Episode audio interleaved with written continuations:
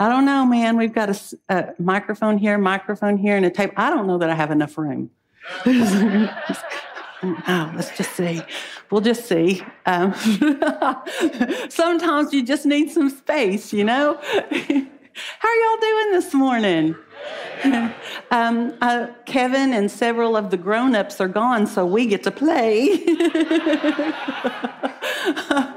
oh, my goodness. I'm excited about. Um, spending some time talking about the Holy Spirit today. Are you excited about that? I tell you what, I've not sat on the front row in a while because we've just kind of been sitting in the back.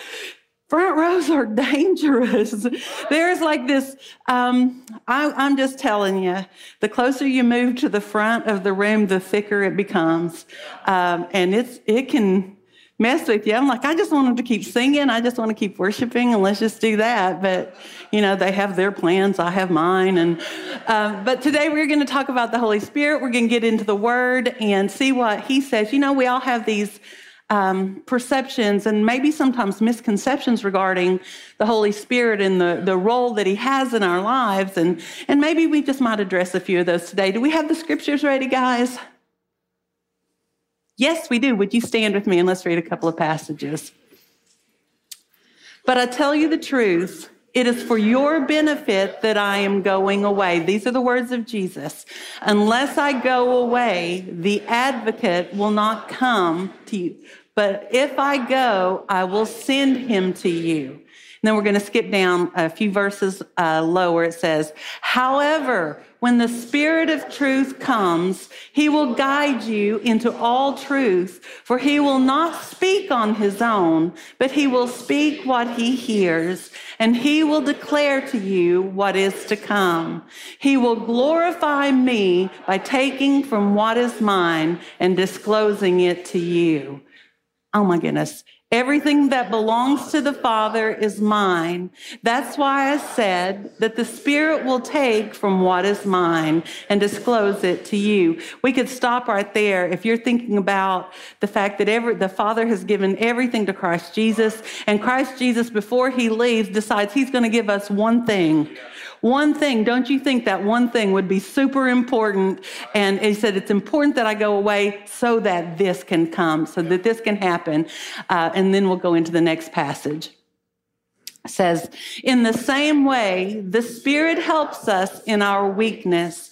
We do not know what we ought to pray for, but the Spirit Himself intercedes for us through wordless groans. And he who searches our hearts knows the mind of the Spirit because the Spirit intercedes for God's people in accordance with the will of God. Oh my goodness, to have someone pray for you, to intercede for you in accordance with, to what he knows the will of the Father is. Because see, we don't always know what the will of the Father is, but somebody does. The Holy Spirit of God does. So Father, I thank you, Lord, for this precious Holy Spirit that you have given to us. And Father, I pray that today we would uh, honor him in everything that we do. Father, I'm asking for a greater understanding of this beautiful gift, this part of the Trinity that's spoken so little of these days, Father. I ask, Lord, that the Holy Spirit have his way in this room today. May I share about him the things that he wants known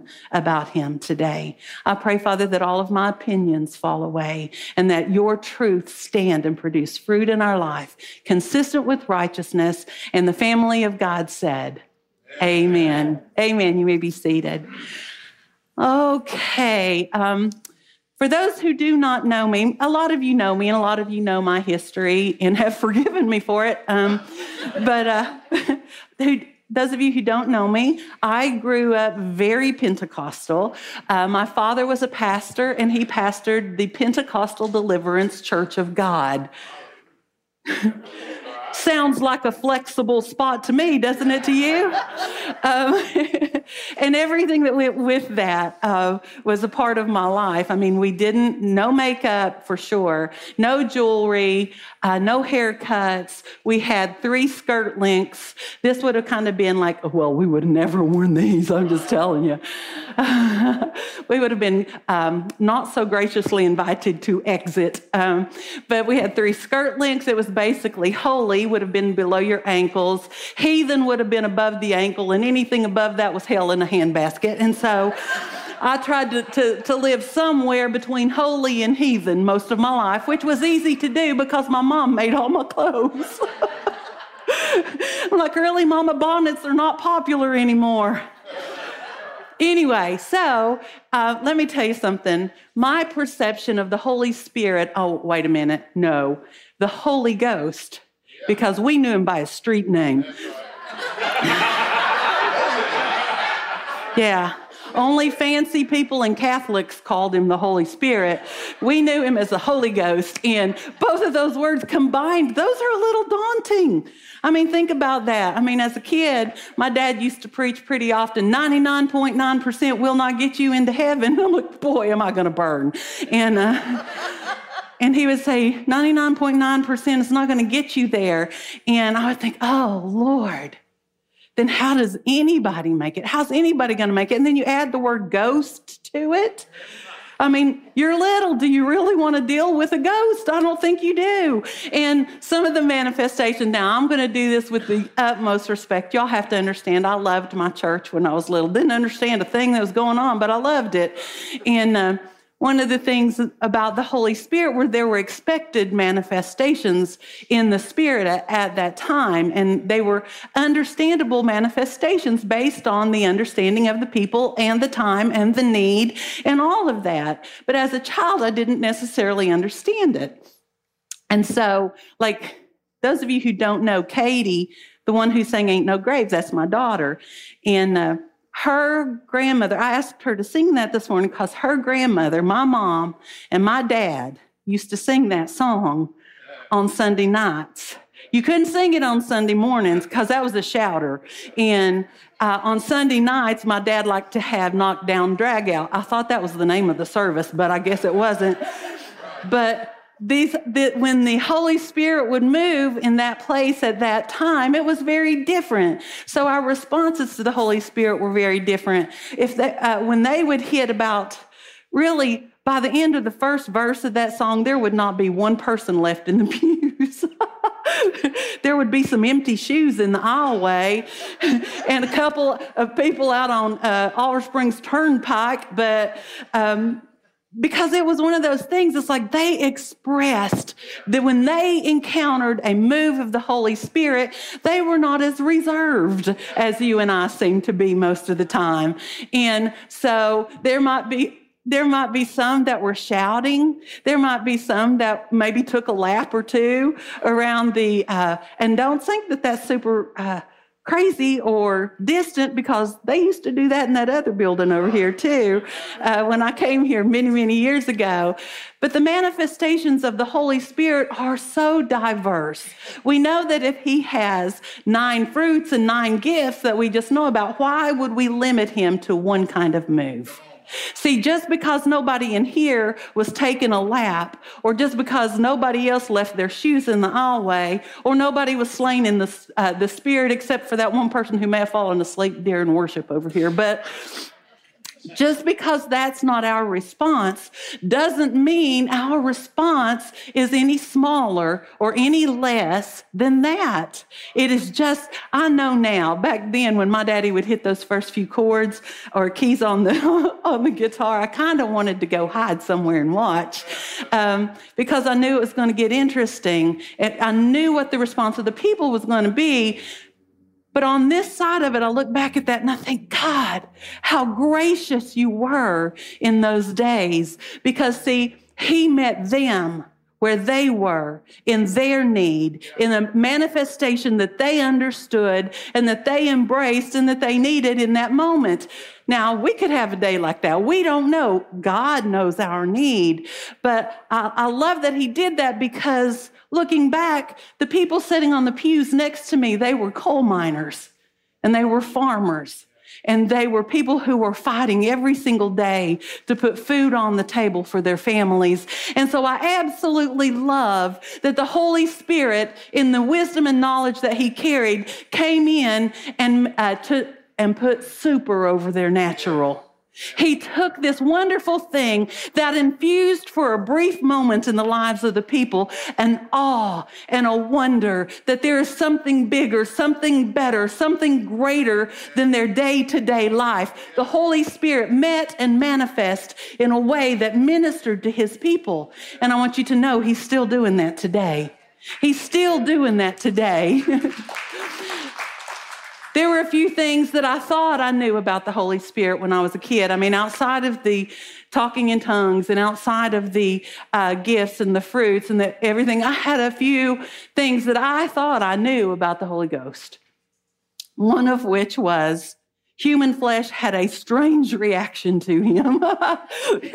you know, it's like I, I, I, was a little bit trepidatious and I think, you know, I don't, I don't know that I, I want this Holy Ghost because I don't know what's going to happen when I receive him on this side of it. Oh my goodness, what a blessing to have had that kind of upbringing, to have that, had that kind of lifestyle. And so I knew number one, that the Holy Spirit, um, was not going to respond and act the way that I expected him to, and that I most likely would not respond and act in a way that I expected myself to, should I encounter him. And, and uh, that was a little off putting, honestly, as a kid. The second thing I knew, based upon the scripture and the, uh, the words that had come from the pulpit, was I knew you did not grieve him, you did not resist him, and you did not um, quench him. No, no quenching, no resisting, and no grieving, which was funny because my grandmother, I lived with her for a while when I was little, and when I would start getting on her nerves, she'd go, Barbie, just get on out of here. You're grieving me. You're grieving me. And so I'm, and I thought, so obviously I can't bother the Holy Spirit because he doesn't like to be grieved.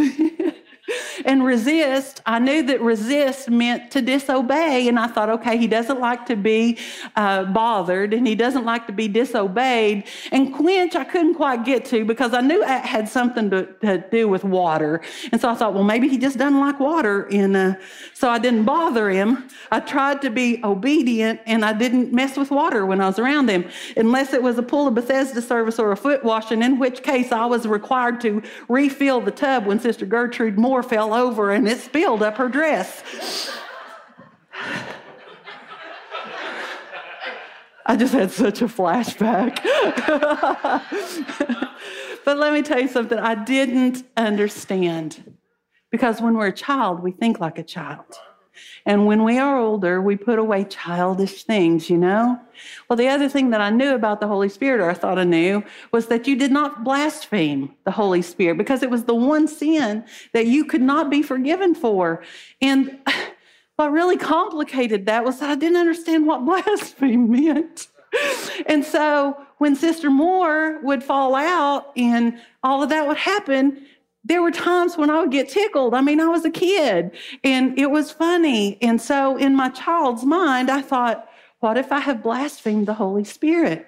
Because I laughed when Gertrude fell. And and I didn't understand. I started to get this fear in me because I thought, Lord, I know, I know that I have, um, you know, that I have grieved you. I know that I have probably aggravated you and resisted you and all of the rest. But I know I've gotten forgiven for that.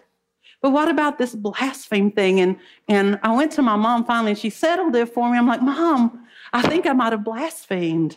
I love it. Parents are so cool. I mean, they just, hmm, really? so, so blasphemy is today, huh? Um, and I said, Yeah, I think I might have. And she said, Barbie, if you think, if you're concerned about it, if you're worried about it, then you most likely haven't done it. Because, see, when you blaspheme and you don't have forgiveness in your life, then you get turned over to this thing called a reprobate mind. And if you have a reprobate mind, then you're not going to be concerned about it.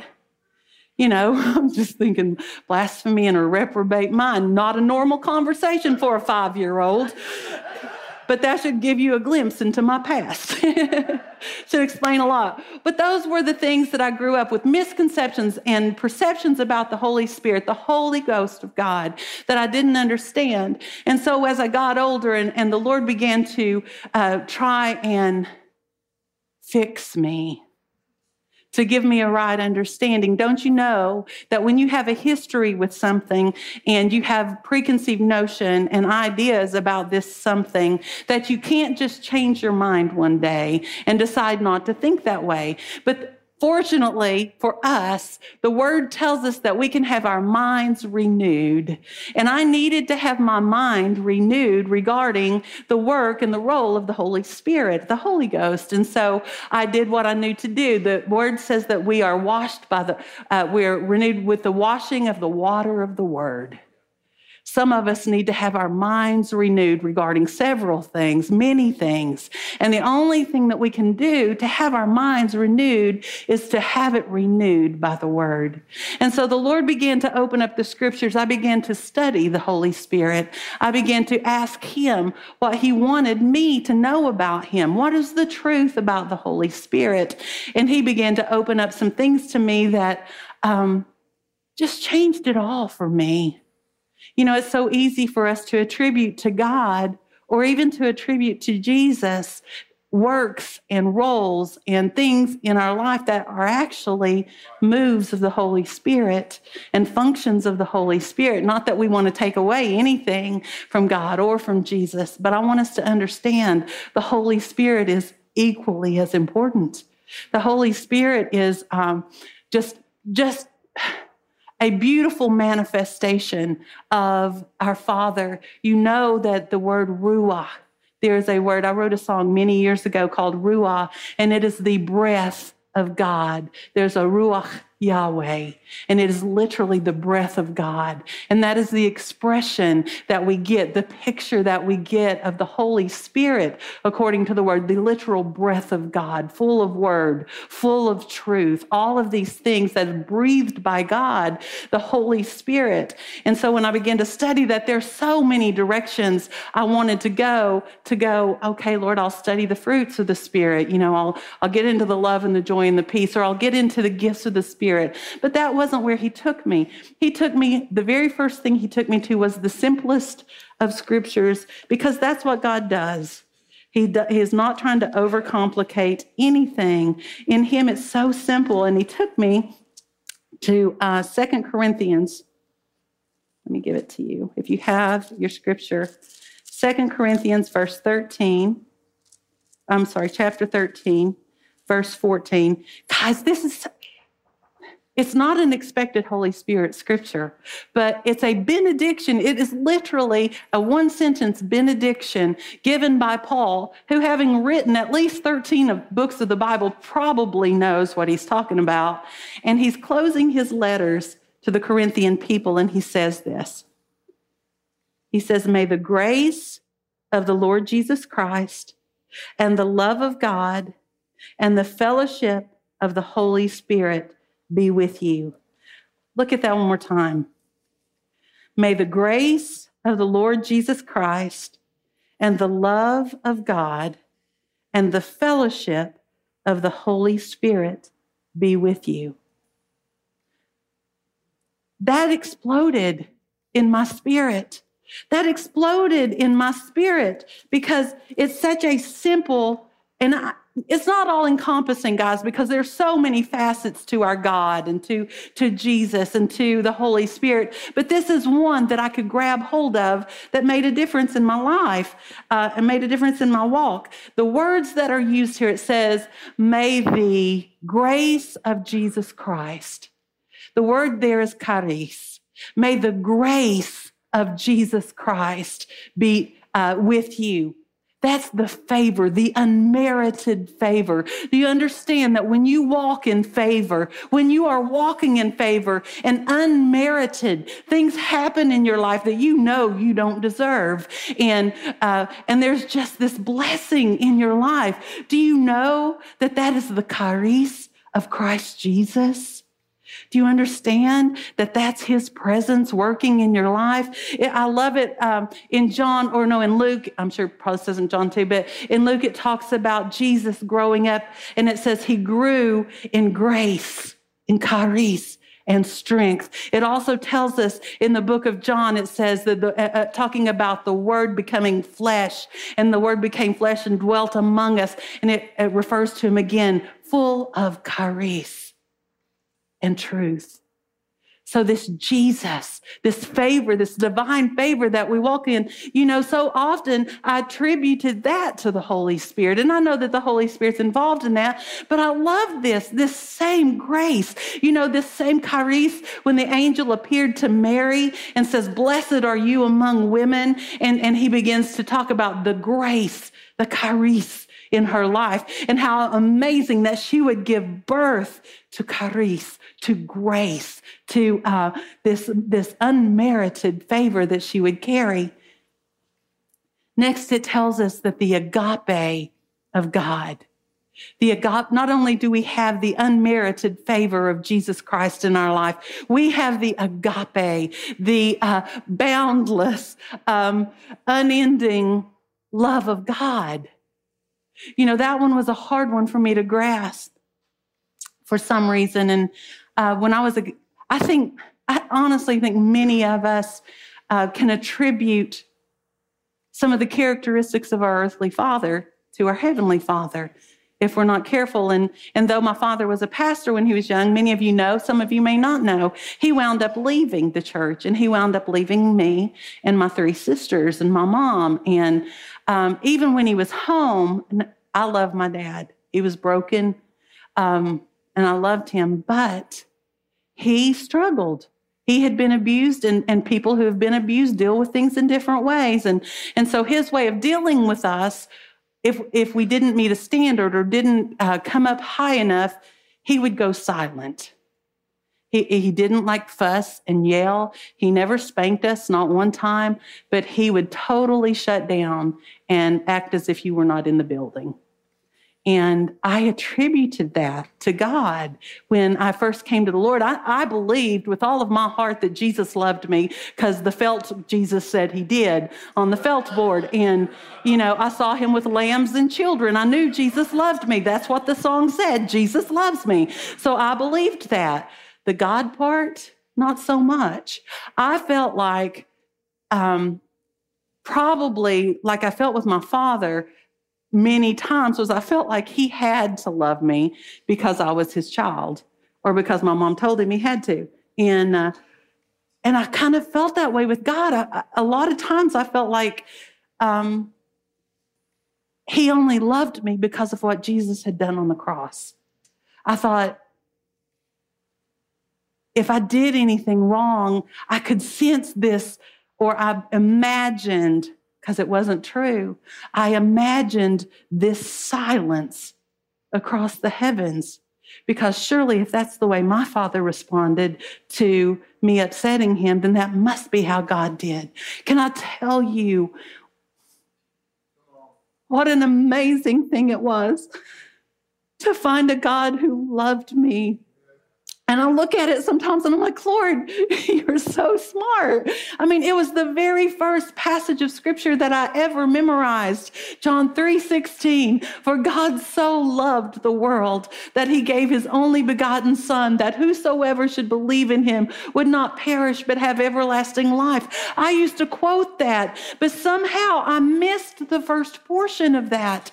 And I was like, oh, Jesus came and he died for my sin. Well, understand that he did that because God so loved you. God so loved us.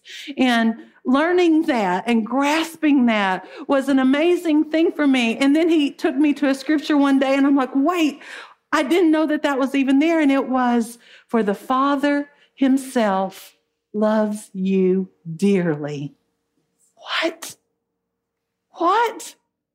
He loves me dearly? Are you sure? The love of God, the agape of God. That is who He is. It's not what He does, it's who He is. God loves you.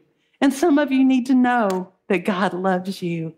Now that brings us to the third. And guys, this one was a revelation for me because all of my experience with the Holy Spirit and the Holy Ghost had everything to do with the activity uh, that I saw of the Holy Spirit, you know, whatever the manifestation might have been at the time. But this word right here in Second Corinthians 13, verse 14, tells us Paul is wishing them the fellowship the fellowship of the Holy Spirit. You know the word there used there? I mean, we've got charis, we've got agape of God, and we have the koinonia of the Spirit, the fellowship of the Spirit. That, that to me Guys, I didn't understand this sense of unity, this sense of family that we get, this communion that you get is when you are part of the body of Christ. Do you understand that that is a manifestation of the Holy Spirit's work and presence in your life as much as anything else? I mean, what a, what a beautiful thing that was to me to know that this, this, you know, when you pray and you begin to uh, seek the Lord and you can just feel his presence fill the room. And, and there's just this fellowship that he has for us, this fellowship that he brings. And uh, I never understood. That is the work of the Holy Spirit. That's the work that, that unity, that, that closeness, that fellowship, that's him. I know this. There are three things that I do know in my life now regarding the Holy Spirit. The three places that He has met me that I did not necessarily know that He was going to meet me. And the very first thing is the passage of Scripture that we just read. He leads me. The Holy Spirit anchors us to truth.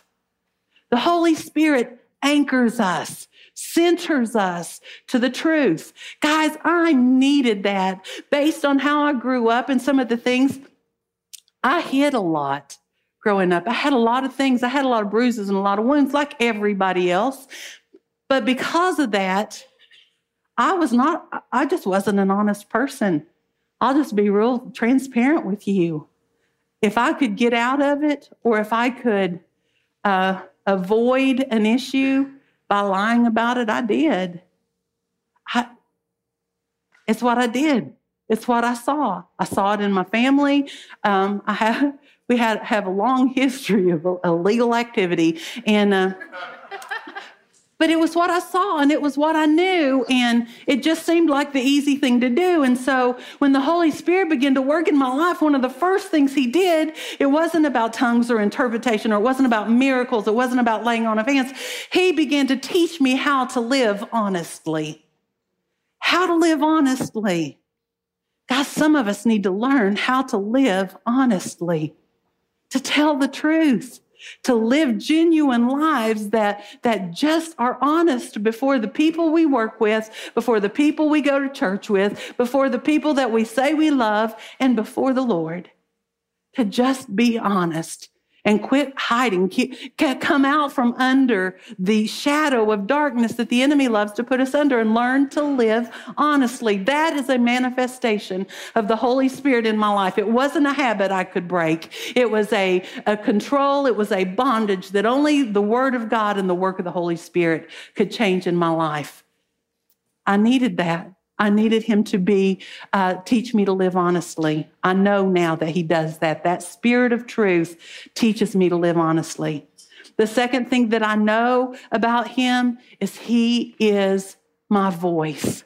He gives me a voice when I don't know how to pray, when I don't know how to talk to the Lord, when I don't know how to do anything and I cannot find it. The Holy Spirit that searches the heart of God comes and He intercedes for me in a way that, that I might not understand. That scripture says, with groanings and utterings. I used to tra- uh, travel some and I would go do some services or I'd go play the piano at churches and sing and all this stuff. And I was at a church one time and I was sitting at the piano and I was playing and I was singing, and there was this move of the Holy Spirit in that space that was uh, palpable. I, I, hope, I pray that all of you have been in a space like that before, um, where the Holy Spirit just moves in and, and just begins to flood the room. And from the very back row, this young woman stood up. Actually, I could hear her before I saw her. She didn't look like she was much older than Chelsea, uh, but she just began to, oh, I could hear it. I could hear this stirring in her. And my hands just kind of steeled on the on the keyboard because I could feel what was getting ready to happen in that space. As I played and I stopped singing, she began to groan in the spirit, the most. It was sorrow, it was grief embodied, it was the most um, you know, sometimes when people do something and it goes straight from their spirit into yours and you feel what they're feeling and she just began to wail and to groan. And guys i have done a lot of funerals and i've been at a lot of things where i've experienced grief and seen grief but i hadn't experienced that before. And as she groaned and she cried and she just be uh, began to cry out to the Lord with this groan that I had never heard. She stood up and she started down the aisleway, and these little kids step out in the aisle behind her. And half of the church cleared and came behind her and followed her down the aisle. And she literally just fell groaning. And I'm sitting there and I'm playing, the, just playing the piano uh, softly, and tears are rolling down my face and, and I'm interceding for her. And I know the Holy Spirit is interceding for her. And uh, the whole thing, and I, can I tell you something? There was this wind.